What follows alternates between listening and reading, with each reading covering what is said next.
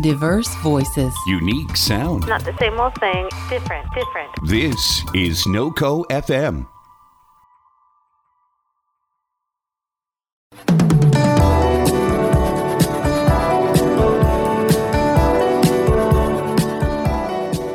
Tonight we're talking to Dr. David Burns, the third in our trilogy of Feeling Good and then On the Road to Feeling Great, and now the trifecta of Feeling Terrific.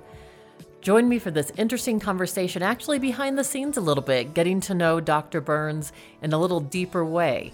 And I just find absolutely fascinating. We get to know a little bit about the man behind the curtain and get to peer into a little bit of David Burns' history, as well as continue our conversation learning about the techniques to bring us from feeling good to feeling terrific. This is The Spark. I'm your host, Stephanie James.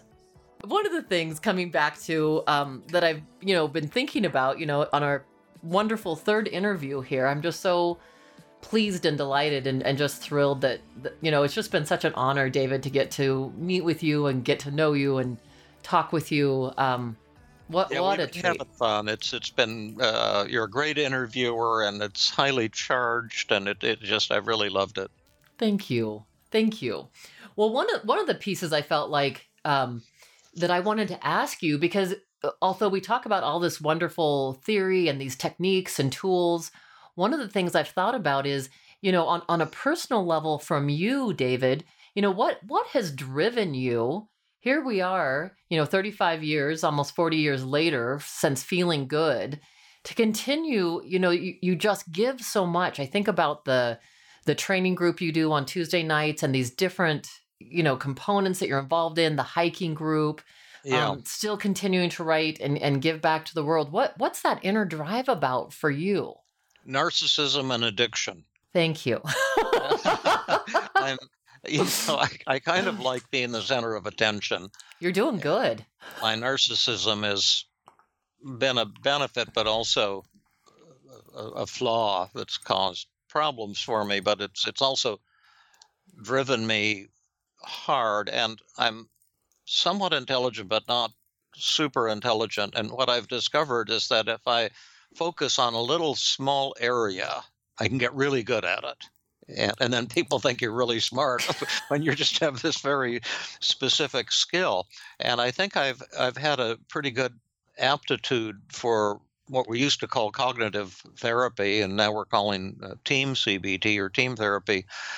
And I'm also addicted to seeing people recover, like to seeing them recover right right before your very eyes, and that happens to me most of the time when I have uh, therapy sessions. As as we've talked about, I meet with people for an hour and a half, or on hikes. There's no time limit really, but I work until the the person's symptoms vanish, and I can't do that 100% of the time, but it happens. I would say more than 90% of the time, and it just makes me euphoric. It, it's it's it's just like the most fun thing in the world, and and I get to do it over and over again and and it just drives me on and then i like the the writing for me for a while when i was in medical school i used to write poetry as as a pastime and i would get friends to edit it and say oh i don't like this or this and i had an endless appetite for that because just to even if it's a short poem to make it more and more beautiful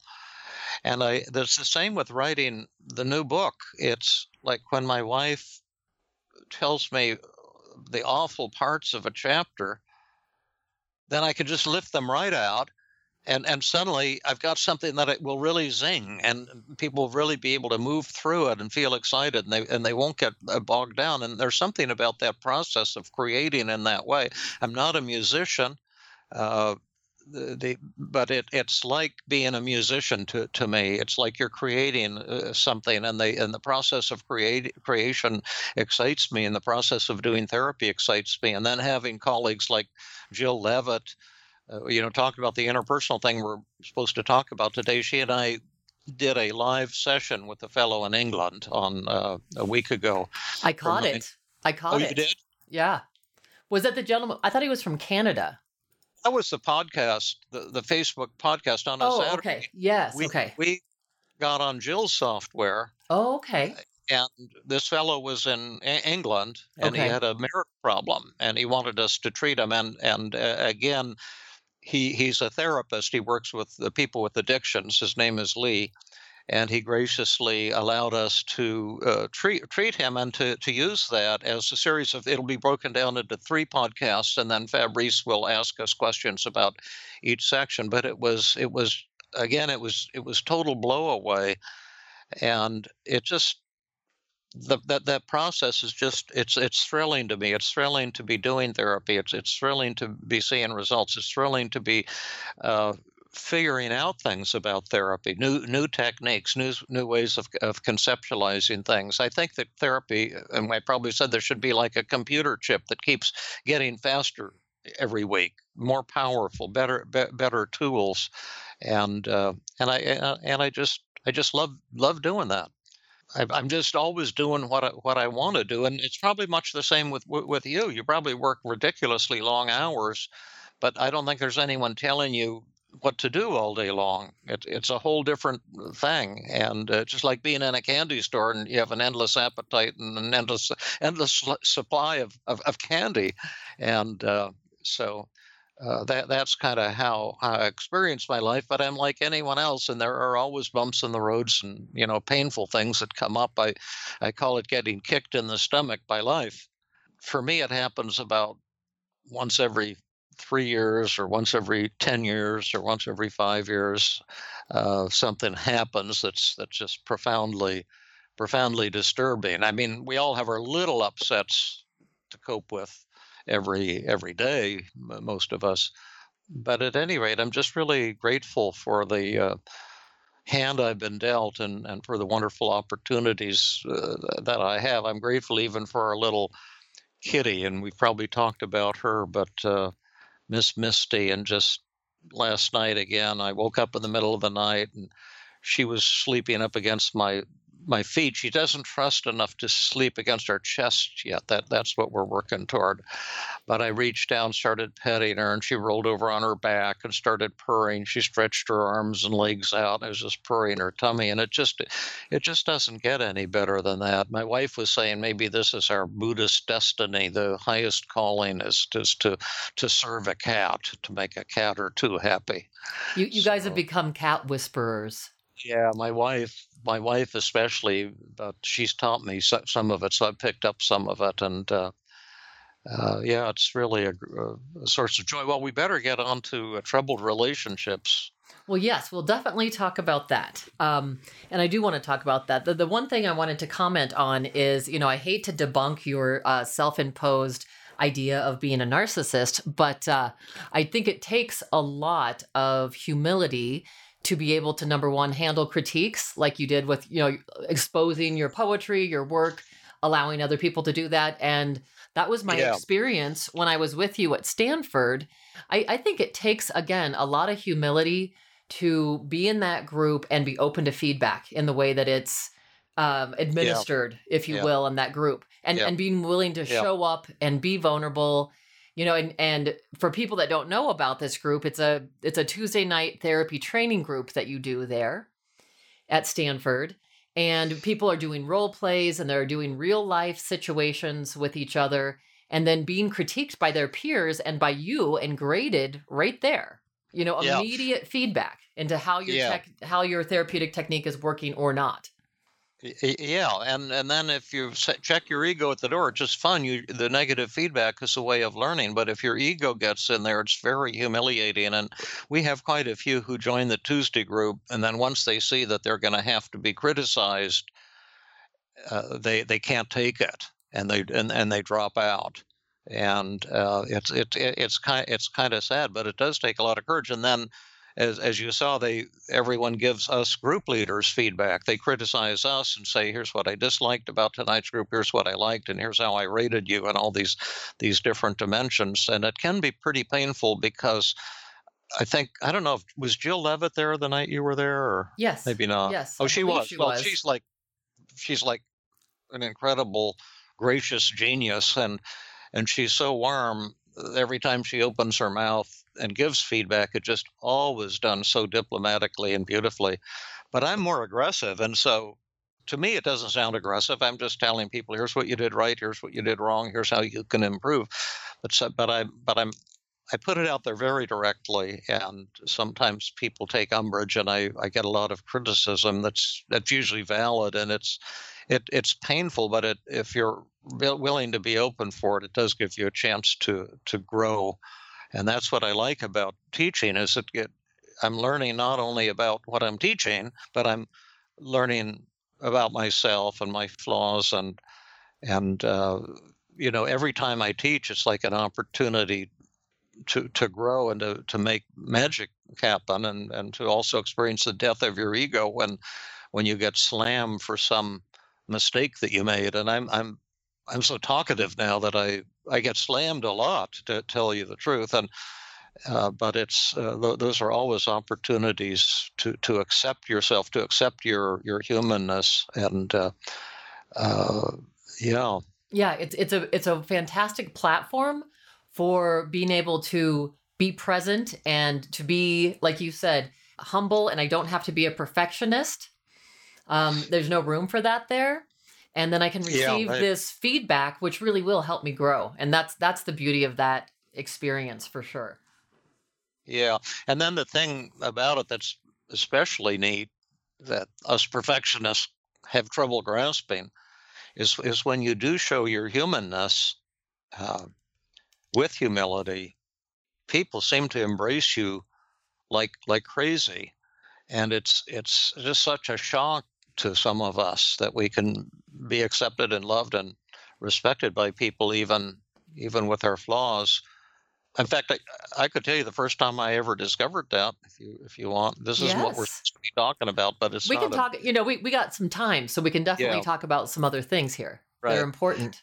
But when when I was a medical student at Stanford, I think I, I probably told you I never should have gone to medical school. I wasn't a pre medical student. I didn't fit in at all. I was very anxious, and you know I cut most of my most of my classes, and uh, just barely made it through medical school. But I made up for it in internship and residency. I worked really hard and, and became a really good doctor. But um, I was like kind of like a hippie. It was the late 1960s, and LSD was all over the place in Palo Alto, and it just seemed like there was more exciting things on the street than in the medical school. yeah. statistics or biochemistry or cutting up a dead body and, and, and all that stuff. Ken Kesey and his merry pranksters were around. He had an office. I had a little office in downtown Palo Alto. I rented it for 30 bucks a month. And it was a little pad that I where I hung up. And Ken Ken Kesey had his office right down right down the hall. It was an old old dilapidated building. It was very uh, colorful. He was the guy who wrote "One Flew Over the Cuckoo's Nest." Oh. And uh, oh. you know, he's one of the people who made LSD. He was one of the first to take LSD, which was actually distributed by the CIA. Did you know that? You probably did. I don't remember. I don't remember that, but wow, no, yeah. They got a hold of it. and They were testing it at the VA in Menlo Park, to, they thought it was going to be some important, you know, drug to use in warfare, make prisoners talk, and they got people to volunteer to, to take it. And then uh, Vik Lovell was one of them, and uh, Ken Kesey was one of them. They said, "Oh man, this LSD is better than anything," and and they started getting Sandoz was the manufacturer, and they started, I guess, probably stealing it out of the supplies of the CIA or something. But it got distributed and and it was really a wild time. I, I, was at the Be-In in San Francisco when that fellow from Harvard, Timothy Leary, said, "Tune in, turn on, and drop out." Right. And a lot of people were really doing that. Magic was in magic was in the air. At any rate, I was. They they had this thing in in uh, Palo Alto called the Mid Peninsula Free University, and it was one, of the many wonderful and kooky things that were going on. It was this university, and anyone could be a student and anyone could teach. And there were no credits or rules of any kind. But they put out a brochure you know every semester and it just you could just list something there was no buildings or anything the classes met in people's houses so if you wanted to have a class on say nude nude poetry reading you put a little description, and then you know, twelve people would show up at your house on Tuesday evenings and take their clothes off and read poetry or whatever it was that you wanted to do. Awesome. And, and there were yeah, there are hundreds of these things going on every week. And I remember uh, Rob Christ was a friend of mine. He was the founder of this wonderful Mid Peninsula Free University, and, and he had some afternoon encounter group at his house. It was very small. There were about six or seven people, and we sat on the floor. And they started getting into this Gestalt thing, and some woman had a dream, and they had her acting out her dream, and it was very esoteric and bizarre and wonderful.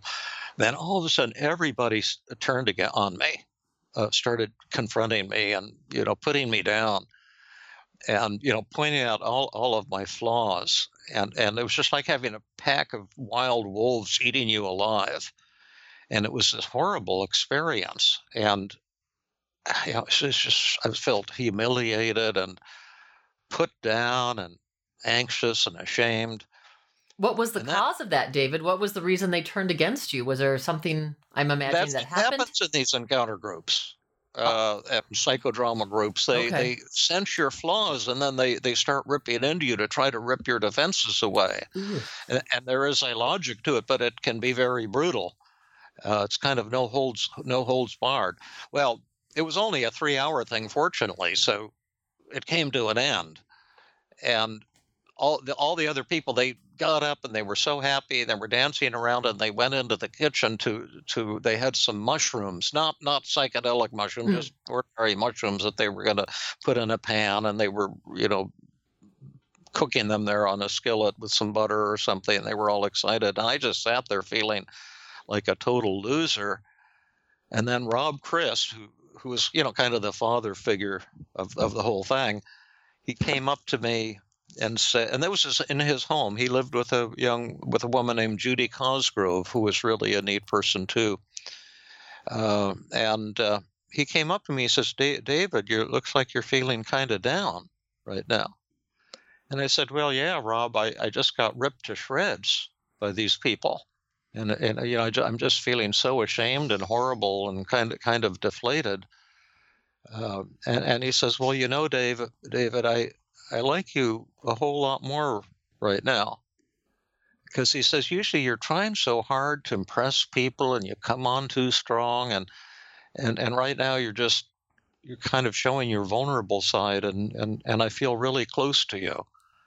And I couldn't believe what he was saying. Here I was totally ripped to shreds and shown to be kind of an ass.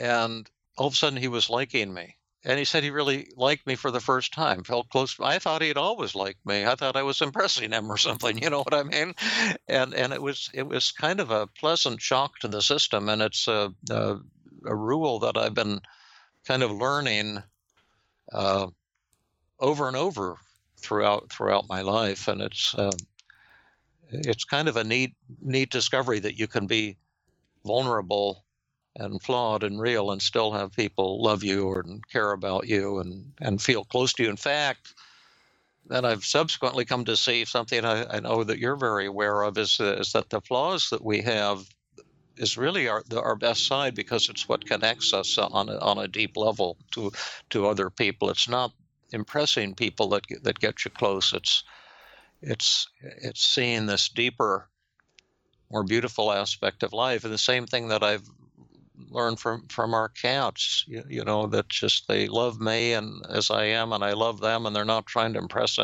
anybody and they're just incredibly grateful. If you just give them a warm place to sleep at night and you love them and you give them food and you, you treat them really really well they just love you incredibly Well, what a powerful, powerful moment that must have been for you. And and uh, you know, I was listening to that and imagining myself in your place, and I would imagine that you know, if if Chris would have come up to me, I would have said, you know what, I'm going to go join the nude poetry group. Yeah. I'm not coming back to encounter group again.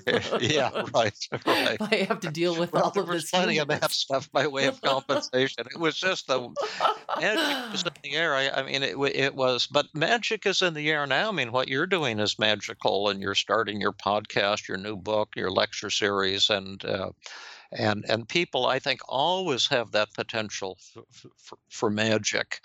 Uh, you know, people are, are like children. We, we forget and treat each other like adults, and then we get all, uh, you know, uptight all the time and working all the time. But uh, people really want to play. That that that was mm-hmm. they want to cry, they want to laugh, they want to be be real. We never lose that that strong desire. Uh, but that's what the '60s were all about, in, in part. Yes. Why I had so many mind blowing experiences well, thank you for sharing that experience uh, with me. I, it, and, and I want to really say, you know, I mean, I just really honored that experience. I mean, even though I was just joking with you, I truly honor that experience and then what that did in your life and how that's carried through for you. Yeah. Yeah. But enlightenment is something you have to work on all the time because you can you slip in and out of enlightenment. But that's what the Buddha said also, you know, 2500 years ago that we get all enlightened, we see these things and we lower our defenses and, and connect with people. And then, you know, a day, and it seems so easy and seems like you're just going to be in this state of intense joy forever. Uh, and then two or three days, and that's enlightenment. And then two or three days later, you're back to your ordinary defensive self again, having slipped out of enlightenment. And then you've got to get back into enlightenment again. And that process goes on throughout your life, and I think you get better at it over time. But you you you never lose your capacity to to fall into that black hole of self doubt and anxiety or anger or irritability or feeling hurt or inadequate or worthless or hopeless or whatever, ashamed, whatever your thing happens to be when you're down. It, we never lose the capacity for that to, to happen to us. And all that we're doing with TEAM therapy is just trying to develop really high speed ways to help people pop out, pop out of that state and get back into enlightenment again. And what an important point, because I, I think that that's so important for our audience to hear is that you know there's not this one set point of arrival because i hear that so right. often in my office too that people want to like so when do i finish? Not when do i finish therapy but when do i get to kind of finish this journey? I want to feel like i've got it all together. And there really is never this point of arrival of all together that part of being human means we're going to have those moments. Yes we can grow in enlightenment but we're going to you know we're going to fall off the wagon once in a while and be human and have a human response and a human reaction. It's not always you know oh i'm so enlightened i'm going to re- respond to this perfectly. It's like no i got really ticked. I really got furious or yeah, boy, yeah. I can't believe that behavior that just came out of me. Y- yes, exactly, exactly. And uh, sometimes we can be get real angry and kind of be mean to people and think we're doing something really cool and something important. Then it gets pointed out to you. you say, oh my God, was I ever screwing up? That's a shocker. That's kind of a good segue. Then let's let's move into the relationship piece, because boy, one place you know I always think we can look really good to ourselves, and when we're single, boy, we, we can really start to convince ourselves we've got our stuff together. And then we get into relationship and yeah. wow, can can we really get, you know, we start getting this uh, greater awareness that, oh boy, I, I have some triggers I wasn't aware of. You know, being in love, I always say, you know, when we're in relationship, love brings up anything unlike itself for the purpose of being healed. But we get we get to see some of our warts and scars that maybe weren't addressed and definitely in communication breakdown. Yeah, relationships are are, are very tough, and um, what I've noticed is is that the uh, the therapist in our group when we're teaching them the five secrets of effective communication, I probably I don't know when I'm repeating myself. I've been doing so much teaching and interviews that I can't remember who I've told what to. It's kind of embarrassing, but that it even professional th- and I'm, I'm doing an intimacy workshop in uh, the, the middle of june june 15th in mountain view for the local marriage and family therapy uh, california association of marriage and family therapists and i'm going to give the therapist a whole day of, of uh, intimacy training using the five secrets. And when i'm training therapists it takes them a lot of work to learn how to use the five secrets of effective communication in their in their professional work. But those who stick with it and really work at it can can succeed. But then when it comes to doing it in their personal life with their boyfriend or girlfriend or partner or spouse or mother or brother or whoever, they they they really really struggle, and we we did a kind of survey of a of a therapy group. Uh, one of my colleagues did. I have this list I, I made. You see that the communication techniques we teach is EAR empathy, assertiveness, and respect. There's three empathy techniques. There's an assertiveness technique and a, and a, and a, a way of uh, conveying conveying respect. And the techniques are absolutely mind blowing and powerful and, and amazing. They work really well if you're in conflict with somebody. But it's very interesting that people don't want to use them. The resistance is the most intense of any part of psychiatry or psychology in, in the treatment of people with relationship conflicts. And I have a list of 12. Uh, see, p- part of it you have to use the listening skills, the disarming technique, thought and feeling empathy to, to see the world through the other person's eyes. And most people believe wrongly and foolishly that they can do this, but they can't. People aren't any good at it. And I have exercises that will make you very aware of your inadequacies in, in this field. And so we train people in ha- how to listen more effectively. And then I have a list of 12 good reasons not to listen. And it gives all the 12 most common excuses people have given me over the years for uh, why should I find the truth in what my husband is saying? He's wrong. You know, that would be what one of them. I'm right and you're wrong uh, t- type of thing. And then there's 12 good reasons not to share your feelings with I feel statements, with, with assertiveness uh, statements, and, and and people will, you know, you teach them how to how to share your feelings. Well, you can share your angry feelings, or you can uh, uh t- lash out with them. They're, they're, that's a huge huge difference. But people want to lash out. They want to be passive aggressive. They want to be o- overtly aggressive. And I've got a list of 12 good reasons not, not to share your feelings, and then another 12 good reasons not to treat the other person with, with respect. And that's why relationship problems are, are so hard, is because people have two intense forms of resistance.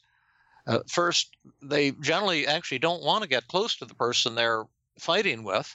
And then the second barrier is if they did want to get close, they don't want to do what they've got to do to get close, which is to look at your own role rather than blaming the other person and, and trying to get the other person to change.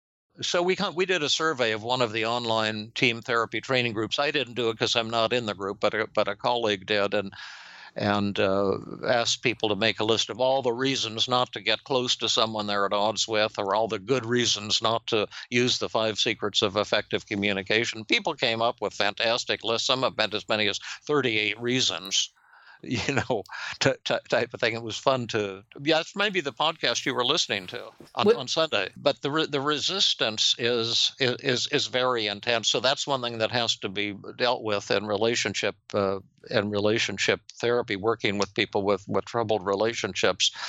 Uh, I, I, don't know how you want to get started on this or where you want well, to go with it. There's a lot to say. Let's first of all give people just a quick overview of what are the five secrets? If you could just give a brief description and name the five secrets, and then we can go okay. into it a little bit deeper. The five secrets isn't even the main kettle of fish here. People think that's what it's all about, but it's it's about something different. Actually, it's about interpersonal enlightenment. We'll, we'll come back to that. But for what it's worth, there are three listening skills: one assertiveness or self-expression skill, and then one skill for conveying respect, EAR. The three listening skills are the disarming technique, thought and feeling uh, empathy, and inquiry. The assertiveness skill is called I feel statements.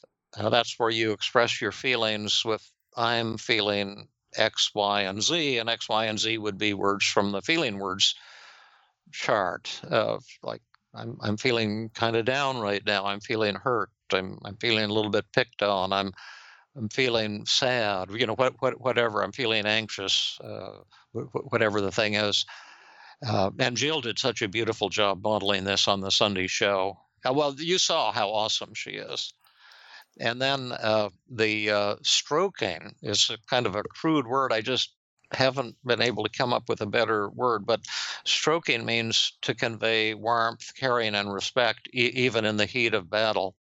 There's a lot of ways to do it. You can, but it's just saying something kind. And I, actually, I showed how to do this too on the on the Sunday show, but it's really based on the work of Martin Buber, the Jewish theologian from the early 20th century who talked about I it relationships and I thou relationships. And in an I it relationship, which is what most people are stuck in and, and determined to be stuck in most of the time, is where you view the person you're at odds with as an enemy or as somebody to compete, that there's to beat, to get revenge on them, to punish them, to to to hurt to hurt them to get back at them, to, to prove them wrong. Uh, whereas in an in an I thou relationship, you're you're treating the other person with reverence and awe. You're allowed to be as angry as you want, and they can be as angry as they want. But you you share your anger and your other feelings in, in a, a loving or or respectful respectful way. Uh, th- th- those are the are the techniques, and there's a lot to be be, be said about how we go about teaching people these these techniques. But one one uh, very important point is is that those five techniques, when people hear them, they think, "Oh, I can do that." That's simple, but they're they're very difficult. There are pitfalls and errors that people make with all five of these techniques. In addition, there's no order that you use them in any more than there's any order of playing the keys on a piano. How how do you make a beautiful music on the piano? Well, there is no answer to that. It takes a tremendous amount of uh, practice and effort, uh, some aptitude uh, as well, and, and, and, and a lot of a lot of motivation. It's it's really really tough to learn the five secrets, but th- that's really what the world's greatest communicators do when when they're doing their very best best communication. And we could uh, you know talk about uh, talk about any of them, uh, but also this outcome resistance and process resistance are, are massively important. And, and, and a third massively important thing is that resolving a conflict with someone you're not getting along with involves the death of the ego. It's very painful, almost always, to, to have to look at your own role in, in a problem. When we were working with, with Lee, uh, in this live session that Jill and I did, we kind of completed our therapy with him in three hours. So we can usually com- complete the treatment for depression and anxiety in an hour and a half or two hours, but relationships are are a little a little harder. And even at that, he went awfully fast. But you see, he had contacted us, uh, say, saying that he'd love to volunteer to be a patient, you know, uh, and to, so we could illustrate our interpersonal model.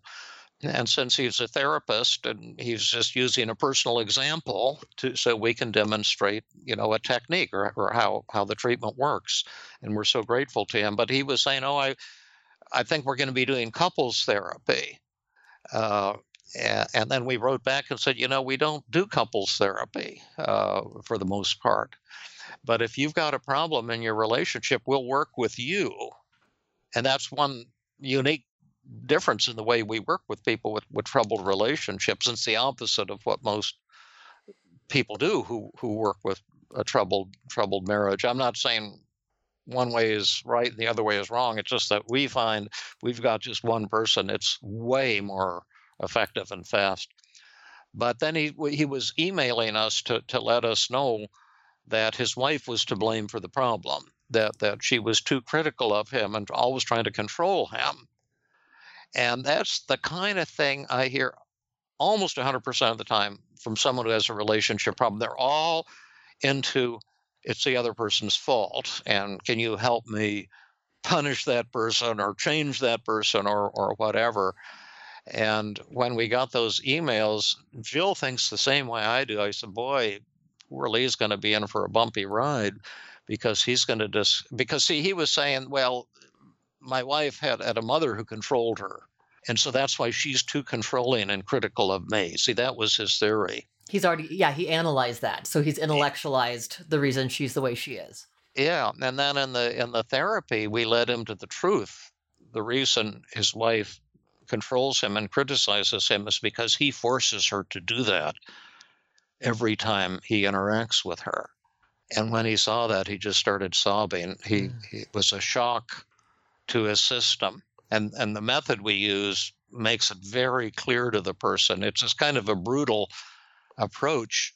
There's nothing inherently brutal about it. Just it, it will reveal to you exactly why you're having the problems you're having with with the person that, that you're not getting along with, and it will always turn out to be something that you're doing that that that is prov- provoking them to respond in, in the way that they are and and it's it's it's it's painful because it shatters this narcissistic notion that you have that you're this innocent victim of, of their badness but it also if you have the courage like lee did to to endure that to look at your role then it empowers you to, to turn the situation around very very rapidly by radically changing the way you respond to the, to that other person.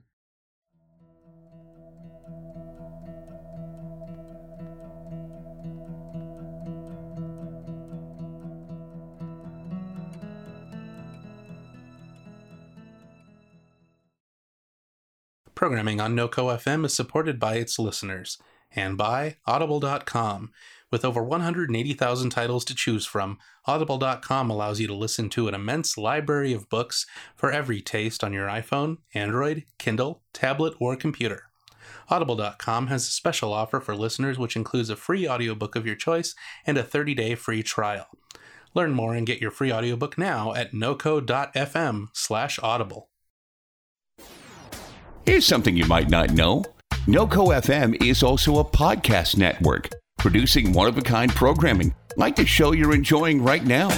We have talk shows, original comedy, music shows curated by real people, and a lot more. So, if you like what you're hearing, make NoCo FM a part of your day and tell your friends. Remember, that's www.noco.fm.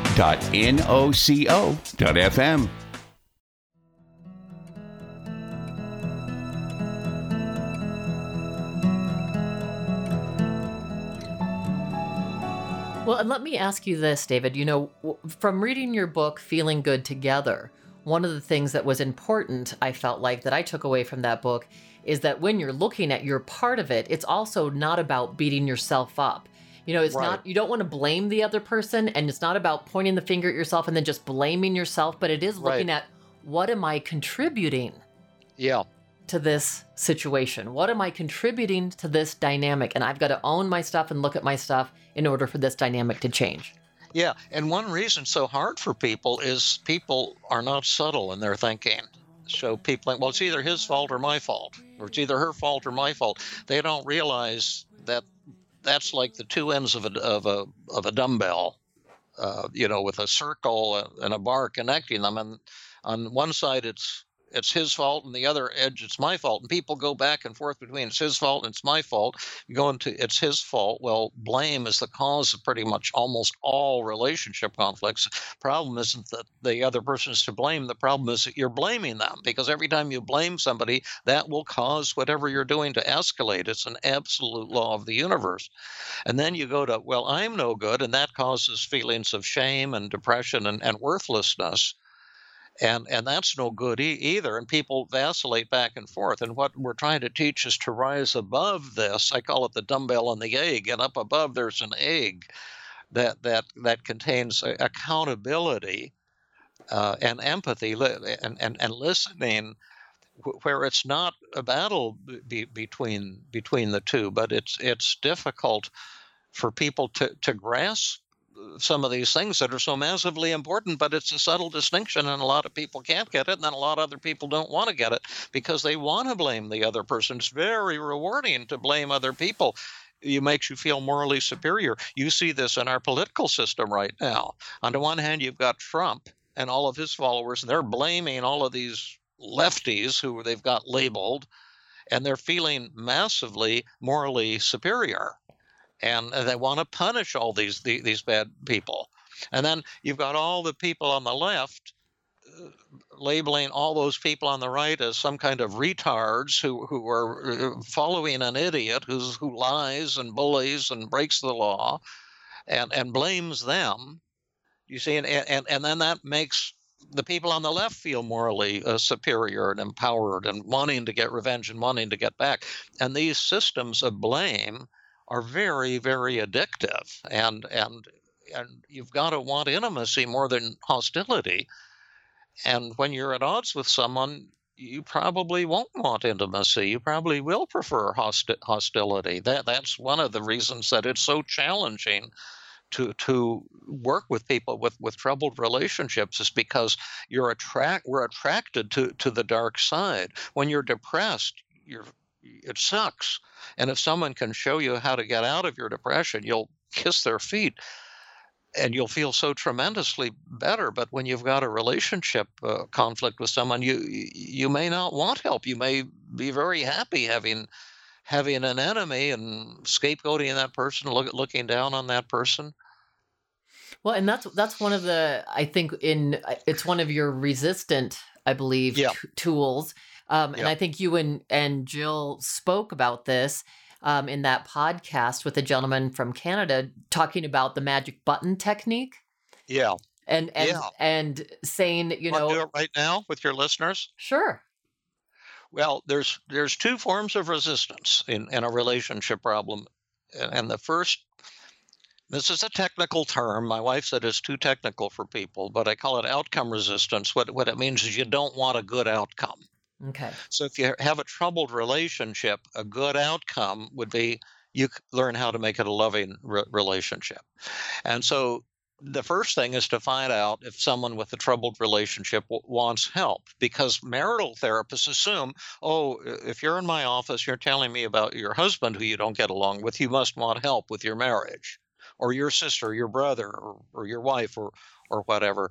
But usually, uh, nothing could be further from the truth. The first error that most relationship therapists make is thinking that people with troubled uh, relationships want loving ones.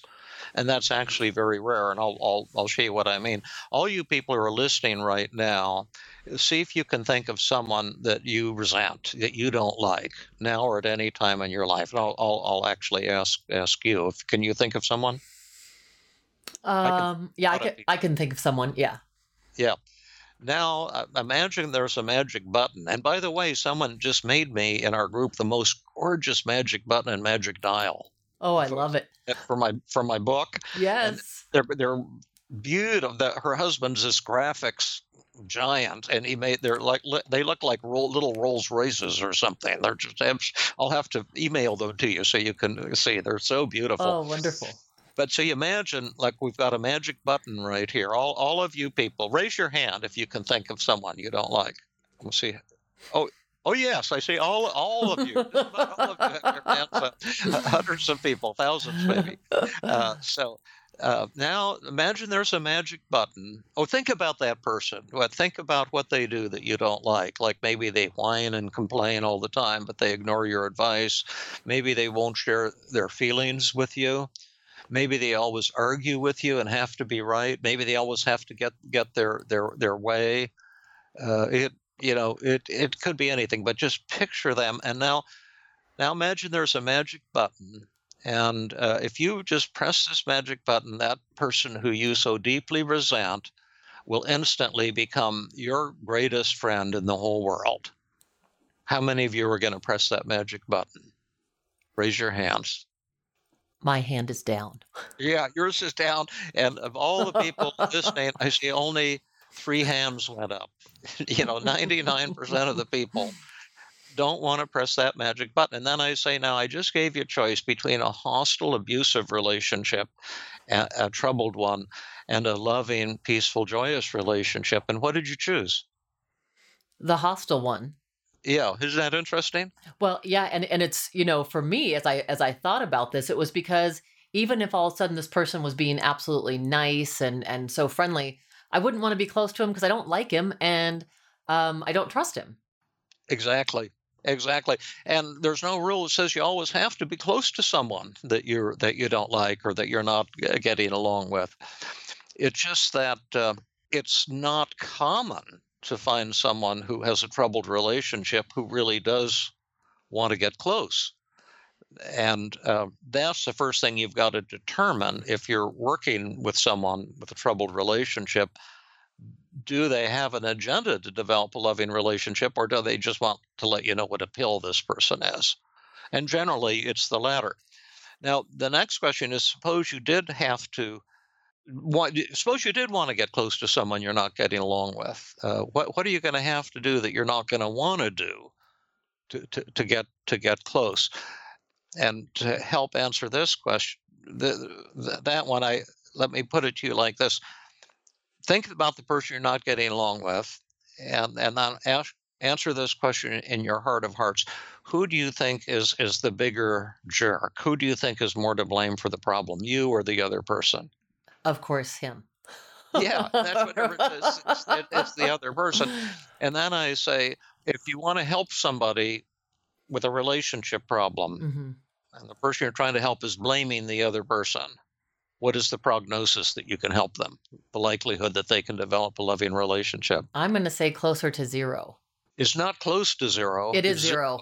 Yeah, I it is zero. No techniques in the world literature that are powerful enough to help somebody who, who who's blaming others for the problems in, in their relationships. And you see that in marriage, you see it in gay relationships, you see it in father son relationships, sad, sadly. Uh, you see it uh, between uh, Republicans and Democrats, or Trump Trumpites and anti-Trump Trump, Trumpites.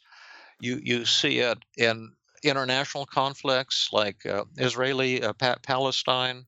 Everyone's uh, seeing it as the other person's fault. No one wants to look look at their own role, and and most of the time they don't even want to be close. You see, if you ask the Israeli, do you want to have really loving relationships with Arabs, with Palis- people in Palestine? What are they going to say? Yeah. No. A lot. Well, some of them will, but an awful lot of them won't. The the head of Israel, I would say, would say no. And then you talk to the Palestine, and say, would you like to have really loving relationships with uh, with the Jewish people? And a lot of them are going to say no. That I think is why there's so much suffering in the world, and there has been for thousands of years, is because of this outcome resistance and process resistance. And if you're the out again, the outcome resistance is I don't want to get close to this person, and the process resistance is I don't want to have to do the process necessary to get close. I don't want to have to look at my own role and change and change myself. Yeah, I don't want to do that inner work. I, it's so Yeah. much easier to just point my finger and blame. Yeah. And and I'm really hearing that really clearly. That's very powerful because it's it's not just an individual scale. It really is a world scale. That as long as we're pointing the finger and Yeah. blaming, we will Yeah. never resolve the conflict. Yeah. I don't mean to be pessimistic, but my wife and I, she's the brains in our family, and we really question if, if the human race will be able to survive because of this exact issue.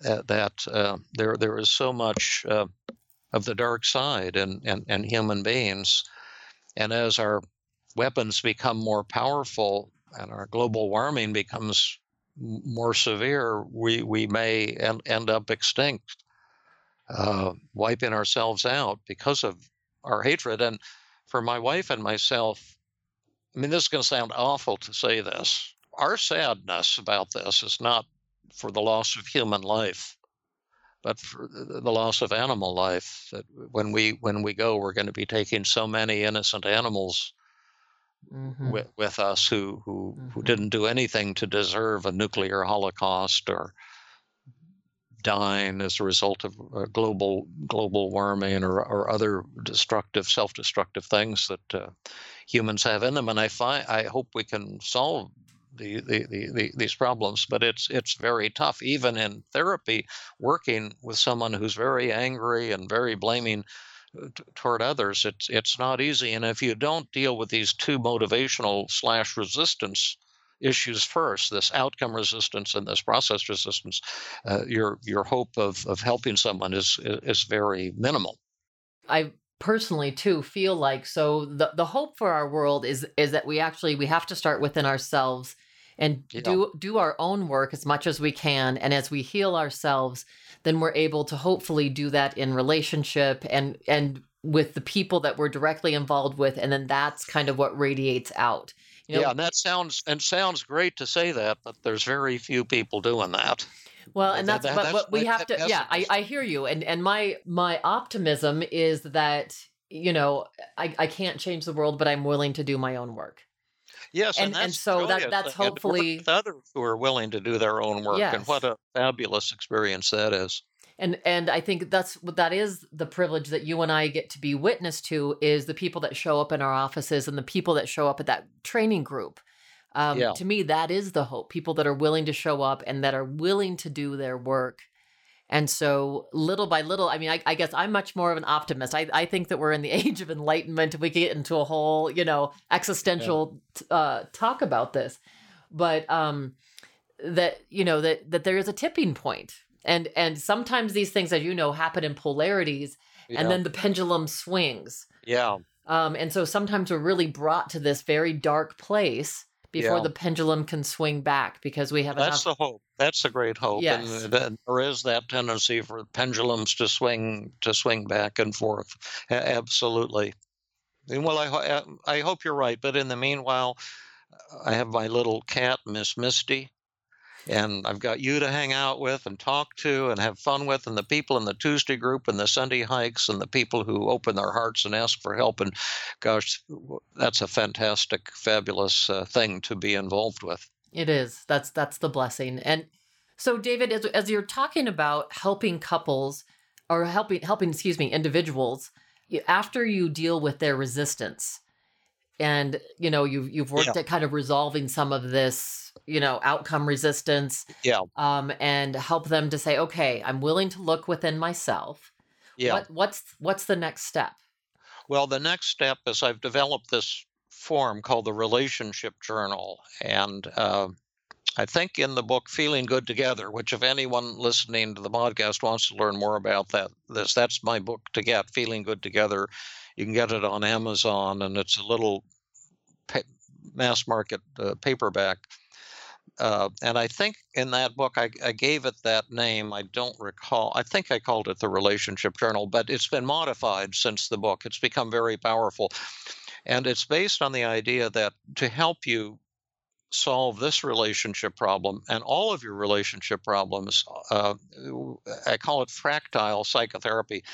All I need is one tiny moment uh, that when you weren't when you weren't getting along with with with somebody just and all i need to know is what did they say to you and and what did you say next? And and in the relationship journal you have to write it down. What is one exact thing that this person you're not getting along to said to you? And then what exactly did you say next?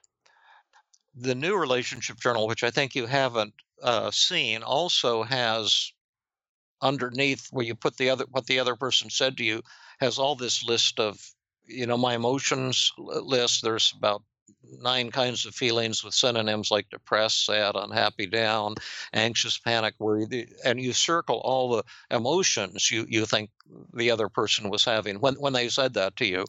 And then you put put what you said next and and how you were feeling. Maybe you were feeling put down or sad or ashamed or angry or guilty or inadequate or, or whatever you circle all of your circle all of your feelings. That small exchange is all you need to achieve interpersonal enlightenment. But it's going to be a, a pretty brutal experience for you. I, I, give you want an example of how this works? Yes yes. I gave a workshop in Sacramento years ago. Uh, a hospital asked me to do a workshop for clinicians and then a half day the next day for the general public. And so they wanted something on troubled relationships, and they had about 300 people in a high school gymnasium for my, my presentation. And I, I asked them, who, who is the difficult person in, in your life? and and what did they say to you and what did you say next and i had them fill this out it took about three or four minutes and i said would anyone care to tell us who, who is the difficult person in, in, in your life and this woman in the front row she was waving her her hand and she was all eager for me to call on her and and, and I, and I haven't told you this already, right? no Okay, that's good. uh, and and so I called on her, and she she said, uh, "I came to this workshop because my husband has been criticizing me all day, every year for the last uh, 35 years, and I came to the workshop to find out why are men like that." I said to her, Well, you know, scientists don't yet know why men are the way they are or why women are the way they are. But if you can tell me what you wrote down, what is one thing your husband said to you, and, and what exactly did you say next? M- maybe we, we can understand, you know, what's going on in, in your marriage. We'll start understanding, you know, at, at this very, very small level.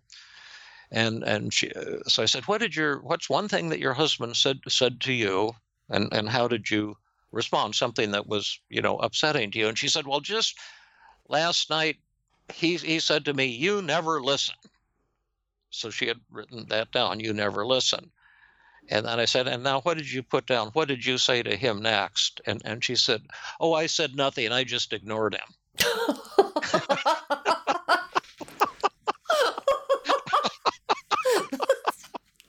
That's perfect.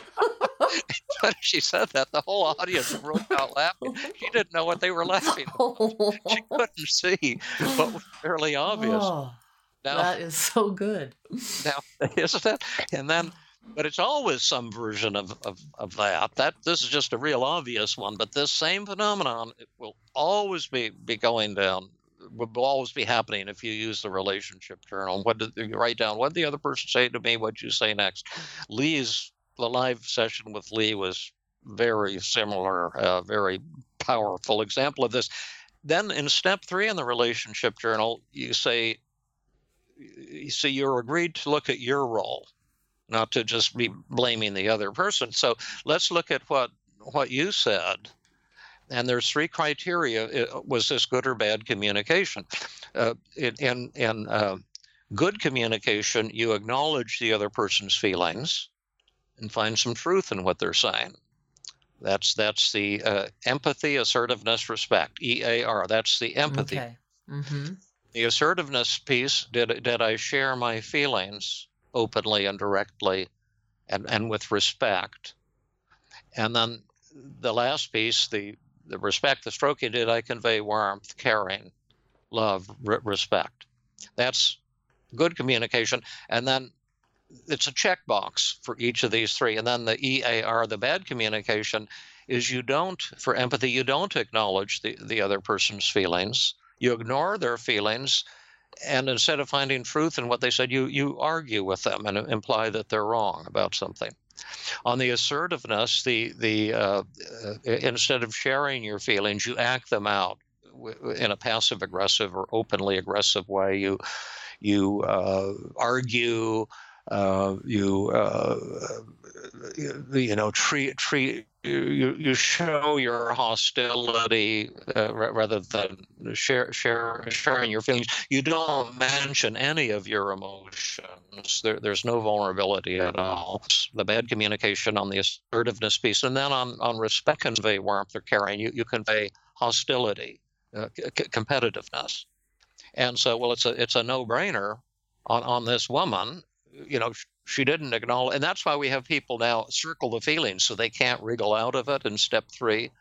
It, and I've never seen anyone who acknowledged someone else's feelings. You know, there's this thing that women deal with feelings and men deal with trucks. You know, gray thing. men are from Mars, women are from Venus. Right. It's a total scam. There are no women in the United States who can deal with feelings. I've never seen one Interesting. Look at the relationship journal. I've looked at at least 5,000 relationship journals, two thirds from women, and never once has a woman, even a mental health professional on that, acknowledged the other person's feelings or shared your own feelings. And never are people con- conveying re- respect. Now, this woman at the workshop, and that th- this is a very threatening form for, for people because you people always find out that you had bad communication. You did everything badly, poorly. And this woman was coming to the workshop to find out why is my husband the way he is? She's pointing the finger at blame at him. All of a sudden, the finger of blame is rotating 180 degrees and pointing directly at, at her. And when you're doing therapy, th- then you have to see will the person freak out or not? Because at this point, some people say, I, I don't want this kind of therapy uh, I, I'm I'm done. I'm I'm it's my husband's fault, and, and this is a lot of of garbage. Uh, if the person can endure th- that uh, step three, like Lee, you know, burst into tears when he when he suddenly saw how bad his response to his wife had been. She had said something to him about not raising his voice so much with their little baby daughter, and then he got all, all defensive and and started arguing with her. He hadn't acknowledged her feelings. He hadn't shared his own feelings, and he definitely conveyed no warmth or caring. And then in step four, it's the most explosive part of the relationship journal. Like, what will the impact be of how you responded to, to the other person? What will, like, take the woman from uh, from Sacramento? What is your husband going to think and feel when you respond to him by ignoring him? And and then what what will he do next? See, he said you never listen, and then she ignored him. It's really telling him you're not even worth the air coming out of my mouth. She is not conveying warmth. She's not acknowledging any truth in what he's saying. She she she's not sharing any of her feelings. She's got all of the all of these feelings. Then what what will he conclude when she responds to him like this? Well, he's, I mean, she's reinforcing what he just said tenfold. You know, Ex- you don't listen to me and I don't matter. Exactly. So then what will he do next? Move away, I imagine. Oh, You know, pull- emotionally pull away. he'll emotionally pull away. He did that 35 years ago, I suspect. But will his criticism increase or decrease? Will increase because it's just been proven. Yeah, yeah. You know, you see, because she's proving that that she doesn't listen, and so he'll keep criticizing her. So she came to find out why are men like that, and now she knows the answer. Because you're forcing your husband to be like that. Now, does she want to hear that? For 35 years, she's been telling herself that it's her husband's fault.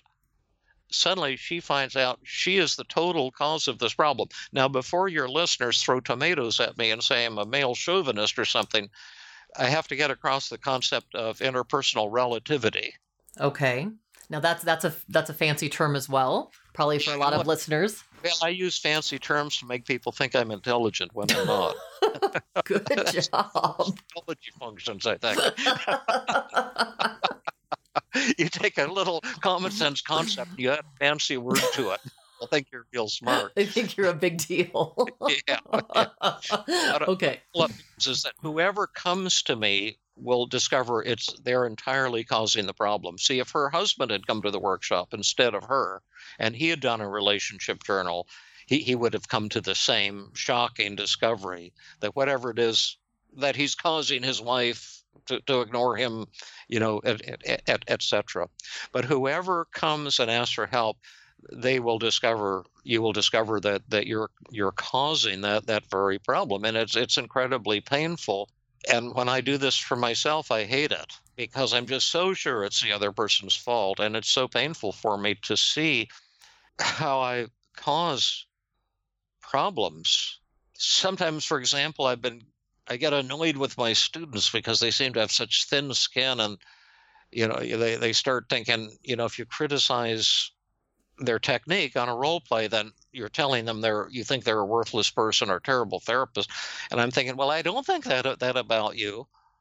I'm just focusing on your specific errors that, that, that you made. So stop reacting so irrationally. This is your fault. Do you see? That's how oh I think. Oh yes. Uh huh. You see, see what I mean? Yep. and and then I have to look at my own role and say, well, maybe you need David to be more more patient, and you, you're an authority figure, and they wrongly think you you're important. They wrongly think you know something, so they're intimidated by you, and may, maybe you need to to be more warm and and and, and gentle.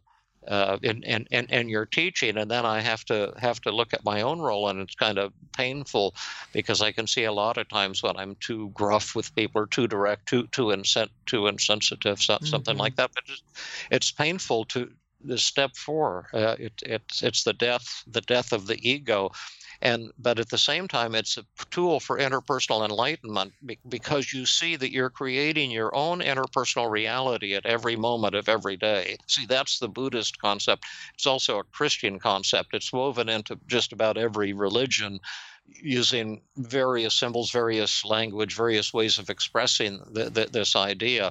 But the buddhism is we're creating our own interpersonal reality uh, and and and it's very liberating if you're willing to see it because it means we have more power than we think. And so if we are willing to change the way we relate to the people we're not getting along with using the five secrets of effective communication, we can transform a troubled relationship.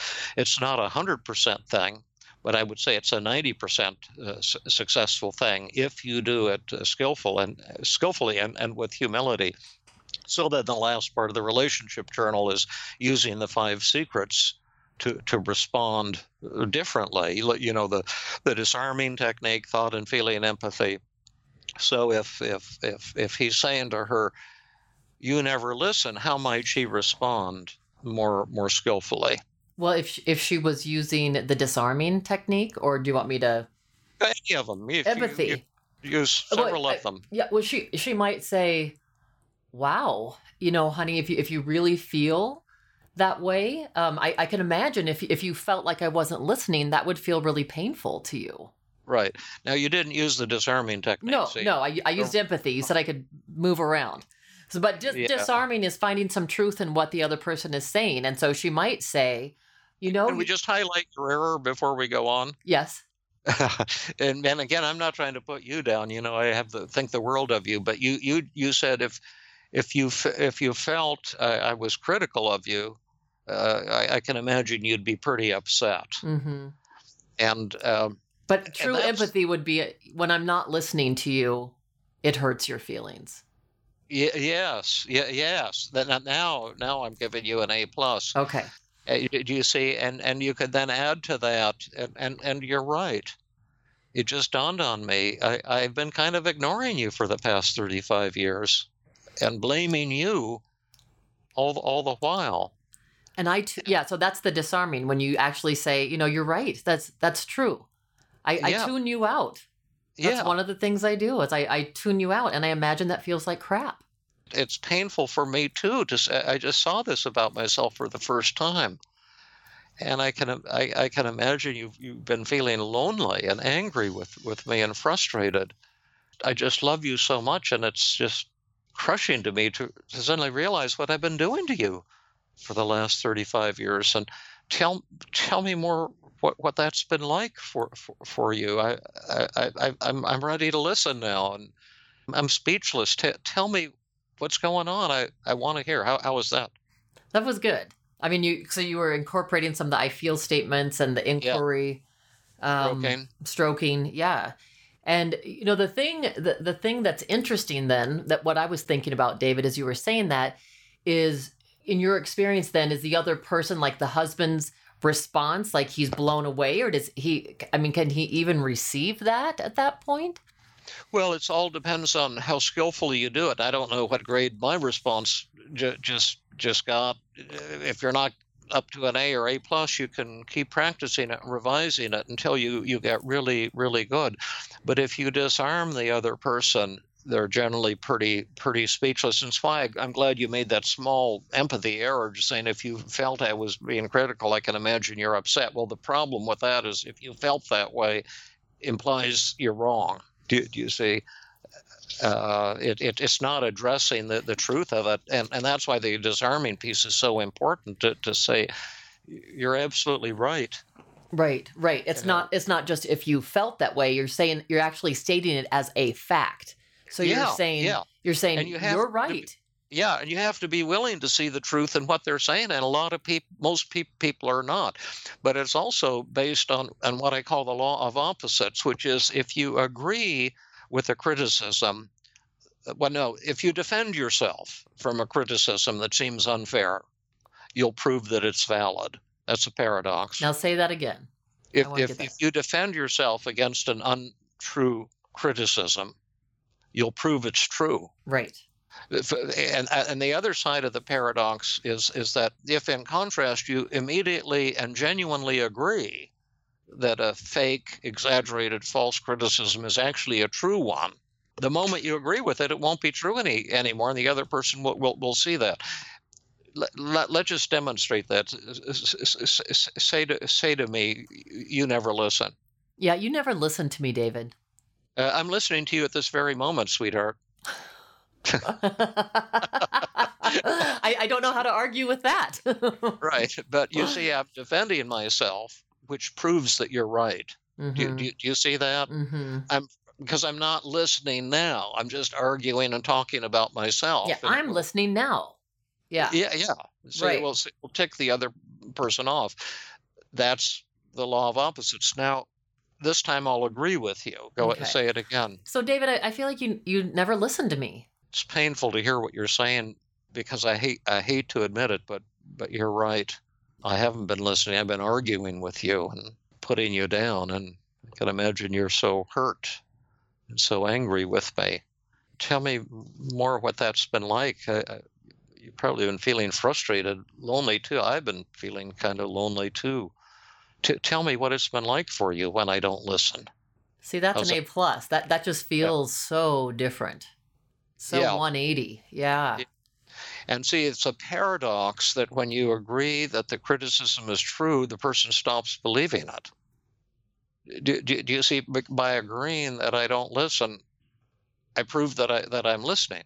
Uh, Right. I mean, that's what's what's beautiful about this. All of a sudden, like you were talking about, you get to that point, and all of a sudden the door is just wide open. Yeah, yeah. But it, it requires the death of the ego.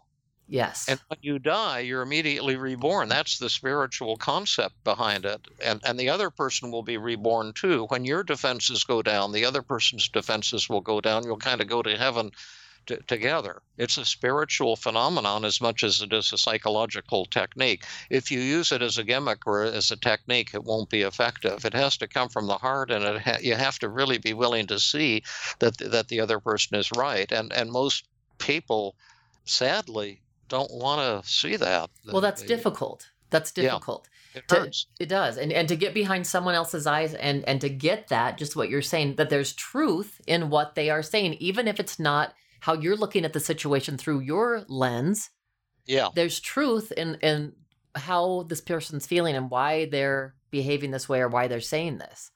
Yes, and it's not just the way they're feeling. What they're saying is true and ultimate reality. Right. Right. Even if it's not your reality, it's theirs. So you were Well, acknowledging. no, no, it's ultimate reality. So, what I'm saying. help it's me not a understand that. thing. help me understand that piece. So it's it's ultimate reality in that.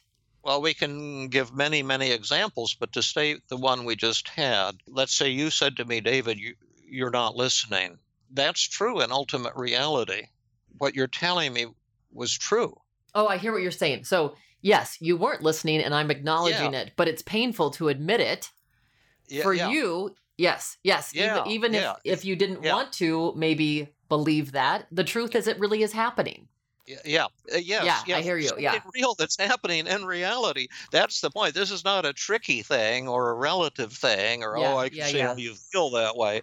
Like uh, that, that would be a crappy uh, res- response. But it's it's really true, and you have to be willing and able to see that it's really true. So, for example, uh, sup- s- suppose that, that that a patient says to a therapist, "You don't care about me." The therapist is likely to say, "Oh, but I do care about you." Hmm what will the patient conclude? You really don't care about me. Exactly. You saw yeah, that. yeah. Now, if a patient says to a therapist, You don't care about me, is that true in the patient's reality or in ultimate reality? Well, now I get what you're saying because it's ultimate reality. Even if my intention was not to be uncaring, there was something that I said or didn't say or didn't do that came across as I don't care. Yes. And uh, how do you feel about patients who attack you and say, Oh, you don't care about me? What's the name of your emotion? Option A is great joy and love, and option B is frustrated and pissed off. Right. And and so if we're truly helping wanting to help people heal, you know, we we can say, "Wow, you know, help me understand what it was that I did or didn't do or said that caused that feeling in you." Yes, that's that's good inquiry, but it's not disarming. Well, disarming is saying, right, I, I get the disarming. So you say, yes, I have been uncaring in some way, and you are feeling uncared about. And I want to know more about it. Is that right? It's pretty clumsy. I, I, I'm missing. I'm missing. Move it in the right direction. yeah, Let me- let me it's it's hard But for me to really get to it. Yeah. and I want people to see that it's really hard. But it, it would be, so, you know, you're right, and it's it's painful for me too. I, I think uh, we're we're doing pretty good up to a couple sessions ago. You were giving me perfect scores on the empathy and helpfulness scale. And I was feeling so close to you. In the last couple sessions, feels like we've been in battle. Mm, And mhm. and and I and I think you've been ticked off at me, and I've been feeling kind of frustrated too. And I've done a terrible job of, of providing the warmth and caring that you feel, that you want, and that you need. And you told me that every person you ever lo- loved has has rejected you or hurt you, starting starting with your father. And now I'm the one in that in that role. and I'm rejecting you too. Yes, I'm rejecting you too, and, and and it's so awful for me to have to look at that, and I can imagine how hurt you must be feeling, how angry and how lonely and rejected, and as ashamed and awkward as as this is, I'm excited because this can be our chance to slay that dragon and to develop the kind of relationship that you want and that I want. And with that in mind, tell me what this has been like for you. How's that? Great. Great. I mean, that's an A. And and I, you know, as you're saying that, it was so interesting because as I was, you know, going into that role play with you, my throat felt so tight. Yeah, Um, and yeah, it because it's not natural for me yet. yeah. It's not natural for anybody. I You know, think. to try to learn how to do that, to truly just drop the ego completely. Yeah. Yeah, to to see the truth and what the other person is saying. The disarming technique was, although I created it, I guess, arguably, I created the five secrets. It's- other people have proposed similar things for probably thousands of years, but um, I. It was the hardest one for me to, to learn uh, because I'm very argumentative by, by, by my nature. And so I really worked at it be- because initially I had trouble seeing the truth in what patients were, were saying. I was kind of like where you're at right now, but even not as good as you are right now. And I kept telling myself that this is untrue what they're saying. They say I'm a hopeless case, and I would say, no, that's wrong. You're not hopeless. All my patients wrongly believe that, and I will save you. And then they would get pissed off, and I say, why did they get pissed off? I just told them I would cure them, and they don't like it. Well, I wasn't finding the truth in what they were saying. So when I went home from work, on the, it was to I went from the 30th Street train station to the Bryn Mawr station, and then I would jog home about three miles from the Bryn Mawr train station. I had about 12 to 20 minutes on the train, depending on how many stops it made, and I would write down things that patients said to me that I thought I couldn't agree with. And then I would work at it and work at it until I would find a way to, to agree with it. And I did this for at least 30, 20, 30 minutes a day for two solid months. And even when I was jogging, I would say, Now, suppose a patient said this, how would I agree with it? And I did that until there was nothing left that I that I couldn't ag- agree with it, and I got really good at it. But but it I started from a zero point, and and and and then eventually it became kind of like like second nature. You, you- let's do an exercise. You go ahead and let's see, let's see if David can disarm anything. Uh, Give me uh, some kind of outrageous criticism that couldn't possibly be true, and I'll immediately agree with you. Okay. Um, well, you know, uh, it's evident to me, David, that you really don't give a crap about any of your patients, and that you know, really, this this is all about you, and that you really don't care about other people. Yeah, it's painful to hear you say that because I just I just have to agree with you. I, I- I just think that compassion is absolutely important and, and I'm I'm just fearful that a lot of times I'm just interested in proving my techniques right and kind of impressing people and and thinking how clever I'm being to get to get a, a rapid a rapid response and uh, it just breaks my heart sometimes to to have to look at that part of myself that is so frequently uh, la- lacking in, in compassion. And you're saying that you you know me, and maybe you've you've seen some things you can you can tell me that would be hard for me to to look at and to listen to, but I'm I'm ready to do that. That that's so powerful, and, and of course, I, it? I'm saying that that's not true, but I I literally feel myself having an emotional response to you, even though this Yeah. is you know this hypothetical untrue. Yeah, Yeah. Yeah. it's powerful. So you know, my question, Try David, for something you. more outrageous because that was too easy. Just oh, say, really? David, isn't it true that you're a total fraud and a totally worthless human being? Whoa, something more like that? whoa. And I'll agree with you. Oh my goodness. Okay. Uh, let me see. So I'm not doing exactly what you- just Yeah, said, just but do something outrageous and is impossible. it, isn't it true that um all you care about is making money and that truly people people don't matter all that matters is you and your ego that's really what you're interested in feeding I think so, yeah. And it's it's it's horrible to to look at that side of myself, but I but I just love making money. It really turns me on.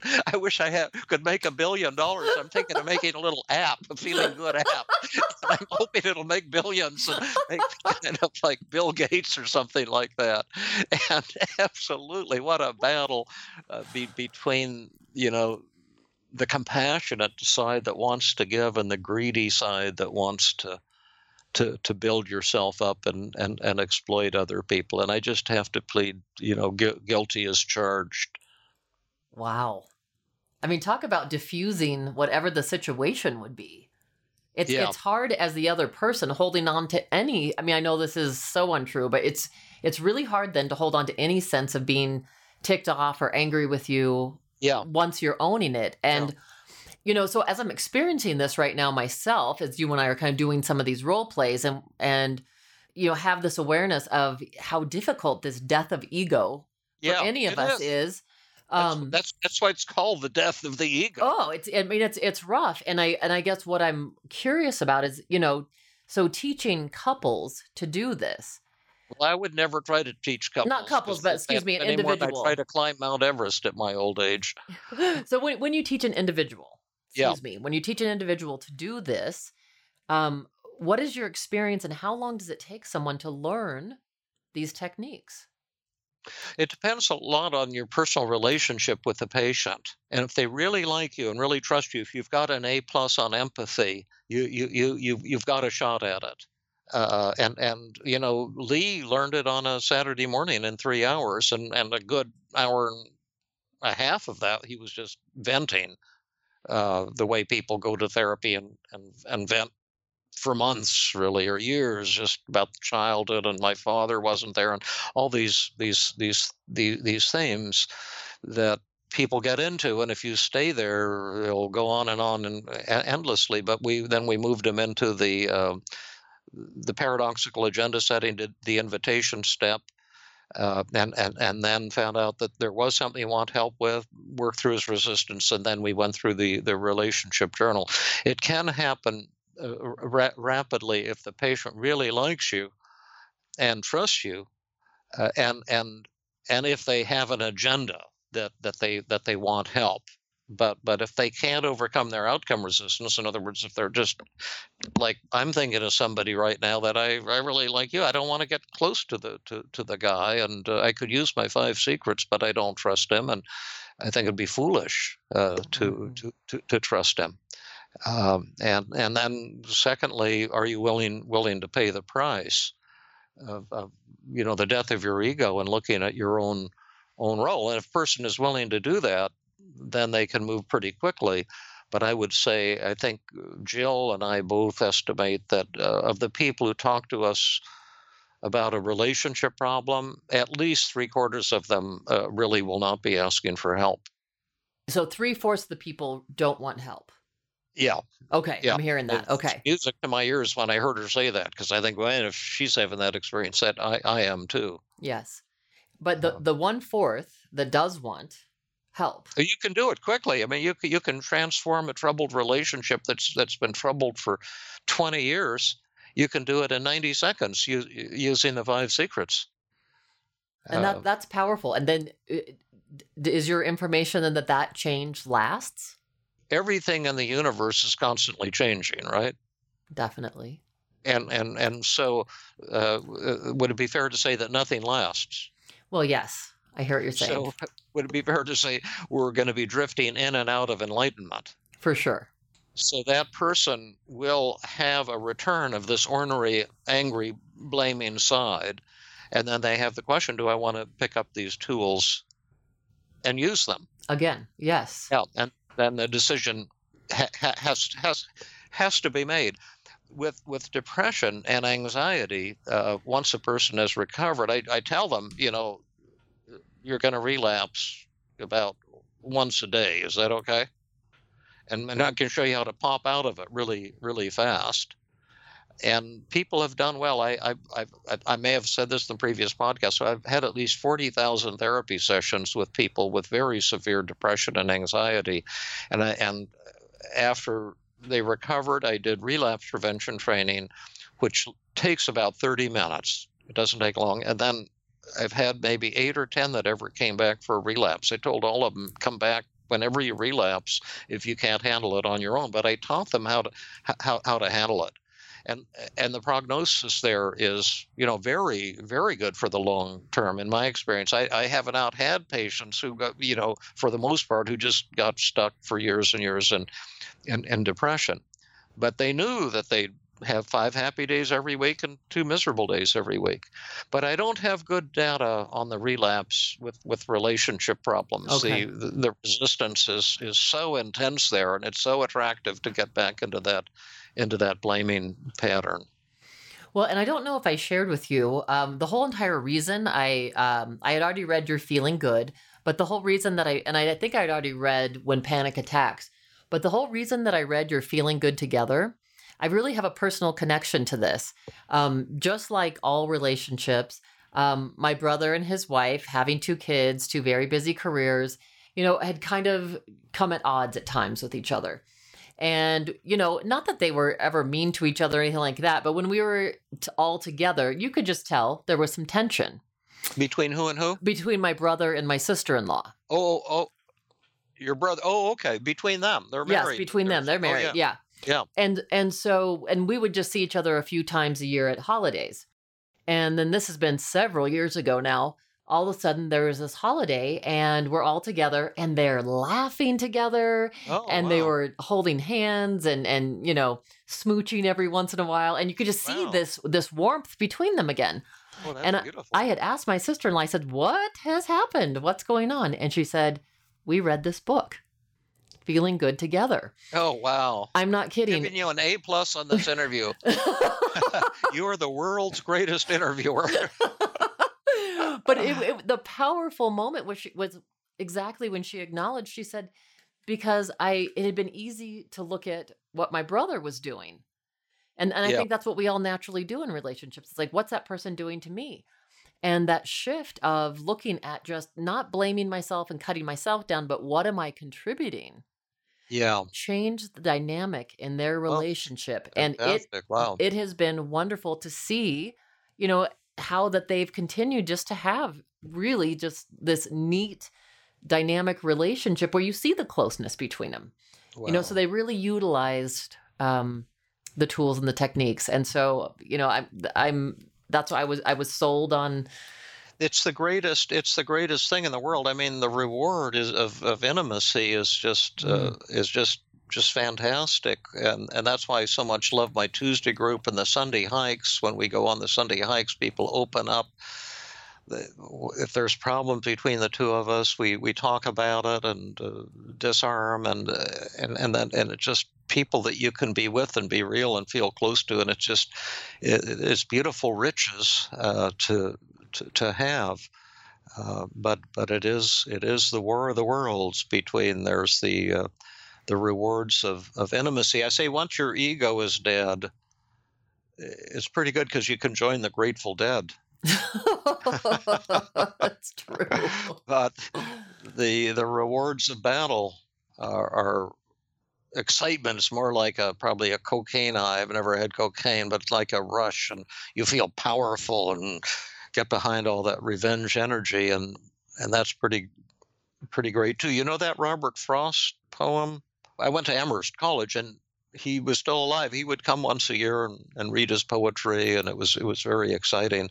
But he had that that uh, poem, "Fire and Ice." Some say the world will end in fire. Some say in ice. From what I've tasted of desire, I hold with those who favor fire. But if it had to perish twice, I think I know enough of hate to say that for destruction, ice is also great and will suffice. Isn't that a that's a cool one? That is cool. But there's just cool. just so much hostility in the world that's fighting the forces of love. I mean, it sounds like a comic book. It sounds corny, but I believe there are these uh, two forces inside of us: the, the the force that wants to love, to be close, to enjoy being close, and and the the side that wants to get revenge. And it's it's not going to be a slam dunk one way or the other. I'm afraid. Well, and that's that's how that's that's the inner work, right? That we continue to work towards how we can choose love, how we can move towards love and acknowledge when that darker side in all of us that exists comes up and rears its ugly head. Yeah.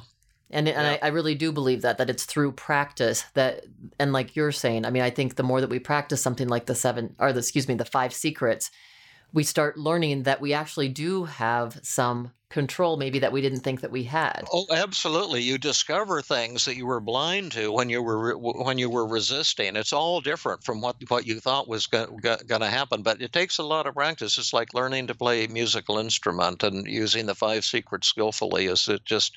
It's a high art form, and it it it it is very very rewarding. Well, I've loved this interview with you, and uh, boy, we took a long time here. We did, and, and that's okay. I, um, I I appreciate your time always so much, and I'm hoping that we can connect again in the future. I, I would just be sad to think this is our last interview or the last time we get to connect. Well, see how they're how the your audience responds, and uh, you know if they if they want more French fries or something, or another Burns cheeseburger or whatever. on here, I'm sure we can think up another title because there's just so many exciting things to to talk about, and it's just wonderful to explore these topics with you because of your enthusiasm, your skill, your knowledge, and your your uh, you know you're just a fabulous person to to talk to.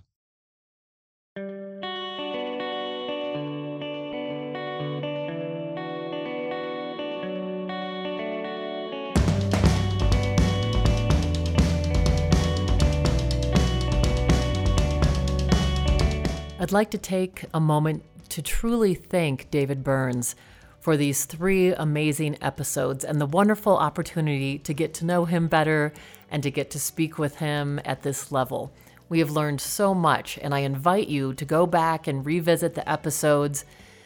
Number one, feeling good. Number two, on the road to feeling great. And ending here with the episode that you just heard the trifecta of feeling terrific. Thank you so much, Dr. Burns, for being a part of the Spark. Thank you for, for sharing your wisdom. Thank you for your continued dedication to making this world a better place for all of us. Remember, the Spark is your show too. If you have questions, feedback on the show, or if you're going through something and need a little help, we'd love to hear from you. Continue the conversation with us at our website, thesparkpod.com, and on Facebook, Instagram, and YouTube. New episodes of The Spark air Wednesdays at 7 p.m. Mountain. To make sure you don't miss an episode, subscribe to the podcast on Apple Podcasts, Google Play, Stitcher Radio, or wherever you get your podcasts. The show is not a substitute for professional care by a doctor or other qualified medical professional and should not be considered medical advice. If you're having a mental or physical health crisis, please seek treatment immediately. The Spark is produced by NOCO Media Limited, which is solely responsible for its content. Thanks again for listening. This has been The Spark, igniting your best life. I'm Stephanie James.